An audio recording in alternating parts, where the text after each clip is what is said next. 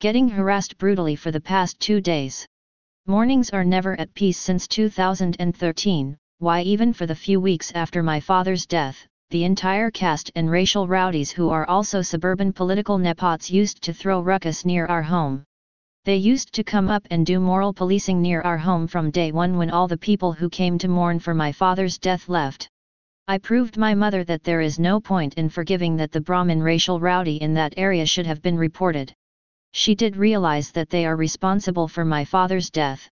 He wanted to kill my mother in one week by doing what he did to my father a week before his death. Even otherwise, when my father was alive, not even once I have seen him stopping, talking, or smiling at my mother, but soon after his death, he is immediately taking advantage and started getting closer to her.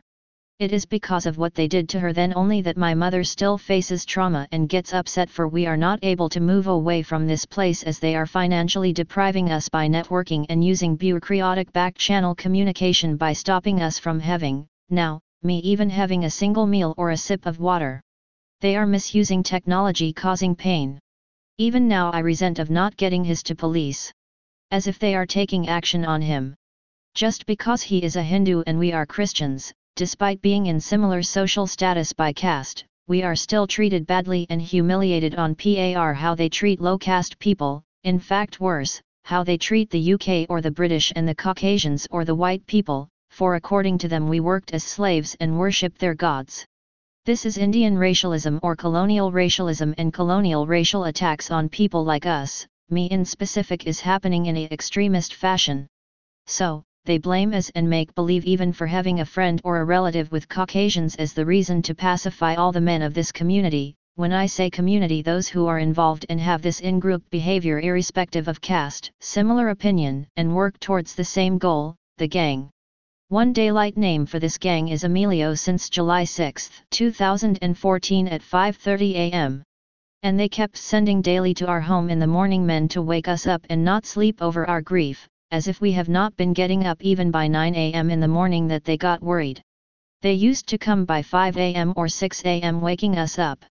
When my mother got up early morning, this man was getting near her and when she is not coming out of the house since then, he and his family were sending these men to shout in front of our home. No one has ever treated us with this much disgrace in our lives, even for the number of deaths we have seen, the death in my father's family or the death of my grandfather here locally. I went to Australia and also worked as lecturer in Central Government University. But this is the disgrace I faced for I did not have the money, and I am being stopped from making that money. Why even my father was hurt for being able to make that money and his business expanded and he started flourishing. This is like they are purposefully coming and doing this with us and pulling altercation, we are having no help here as they are not getting into the depth of the problem and stopping them trying to find out why they are doing this to us all of a sudden. Early morning they are causing brutal torture. Even if they give me a billion dollar coaching session on becoming an extrovert, I do not think physiologically my body will cope behaving like an extrovert. In fact I used to keep falling sick for going to police station to lodge complaint which at the least I know that when I get fatigue for HTE drugs they have used on me and the need to take something that I am falling sick, because it is police station and I am going there to complain. They are also not providing any moral support and assurance or sharing kindness like what even my advocate said will be the case, just say what they did and you will get a FIR as that is enough.